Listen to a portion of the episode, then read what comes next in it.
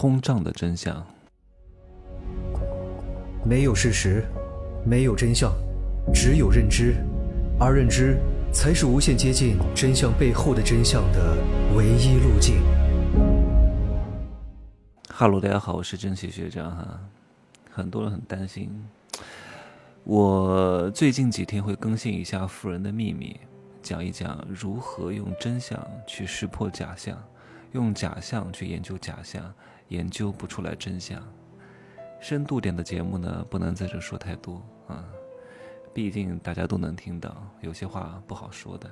有很多人呢也非常担心，说：“哎呀，你看，如果按照九十年代到现在的通货膨胀率来算的话，就算我现在有几百万、有千万身家，过了二三十年，我也会一贫如洗的，我也会没钱的，我的钱也会毛掉的，我的钱也会不值钱的，怎么办啊？焦虑啊！哎呀，说明这个人他不懂真相，他不懂得底层的世界观。”他用假象在研究假象，他用路径依赖在研究未来的发展，这是不对的啊！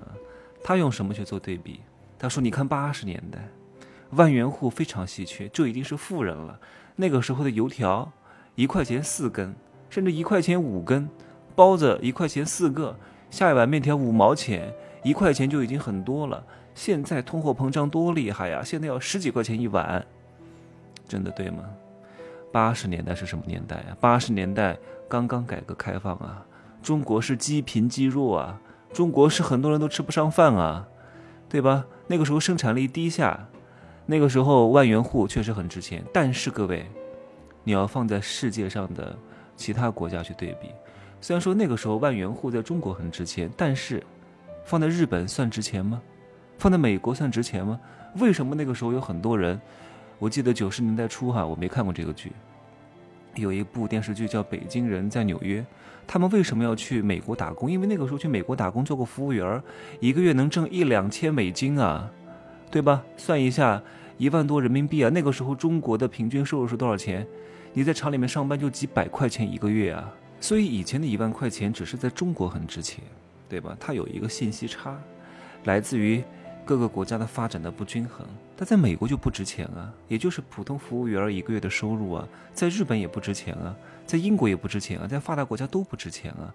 但是你现在想想看，你有几百万的现金，我说的是人民币，都不是说美元哈，在哪个国家？请问，不是一笔大钱？所以你不能够用过去的眼光去衡量未来的发展，它的通货膨胀的速率也不见得会和以前保持一致。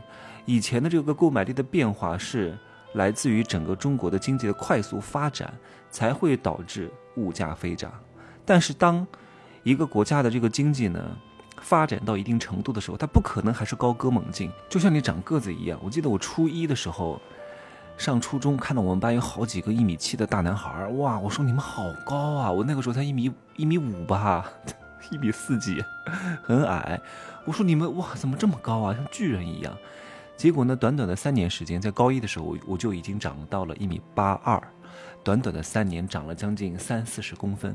可是那些发育比较早的人呢，他就已经不长了。我后来比他们高很多，但是呢，我从高一到高三也仅仅只是长了四五公分啊，最终长到了一米八六。所以并不是说你每一年都能长这么高，你从六十分到九十分相对来说还是容易一点的，从九十分到九十五分就比较难。所以你不用太担心啊，以后通胀会不会像前二三十年那么快啊？哇，以后的这个牛肉面是不是一百多块钱一碗？你不用太过于担心啊。你看一看美国的收入是什么？九十年代美国家庭的中位数的收入哈，中位数是什么？就是所有的收入阶层当中取中间段位的平均收入，而不是所有人群的平均收入哈，这是完全截然不同的概念。你们自己可以去好好查一查，什么叫中位数收入，什么叫平均收入啊？那个时候呢，九十年代美国家庭的中位数收入呢，大概是五到六万美元。各位，九十年代过了二十多年了，你再看看最近这几年，美国家庭中入位数的收入是多少钱？是六到七万美元，没有差太多。因为美国已经经历过了一个大发展的时期，慢慢的进入了一个平缓的时期。不管是国家、公司还是个人，他都要经历很多阶段的，不可能一路高歌猛进、持续看涨的。这是所有人心中的理想，但不是现实。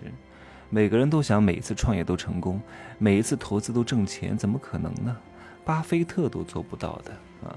不要把自己想的太神话了，别以为自己成功过一次之后，接下来就可以持续成功了。别以为你的成功是因为你的努力、你的才能带来的，很多东西它都是玄学，讲不定的啊！所以归根到底说什么呢？就是如果现在你有能力赚到几百万个 W、一千万个 W，以后呢不用太担心。你如果不在大城市，渴望爬升阶层，或者是购置很多房产，这个钱差不多也就够用了。带着这些钱呢，回到二三线城市，你会过得非常非常舒适啊。虽然说以后的通胀不可能像之前的二三十年涨得这么多，但是未来呢，因为这个人口的下降，以后的劳动力可能相对来说会比较贵一点，所以你要做好人力方面的储备啊，不然的话，以后你请个护工确实。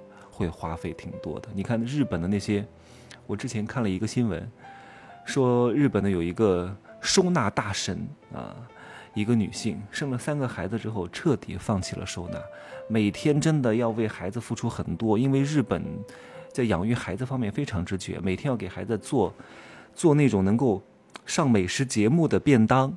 还是要做三份，因为他有三个孩子，然后每天要给孩子校服烫得整整齐齐，外的要袜子要雪白雪白的，就跟崭新的一样。每天光做这些事情要非常耗精力的，而且日本的人力成本是非常之贵的，只有这些女人亲自去干，请不起保姆。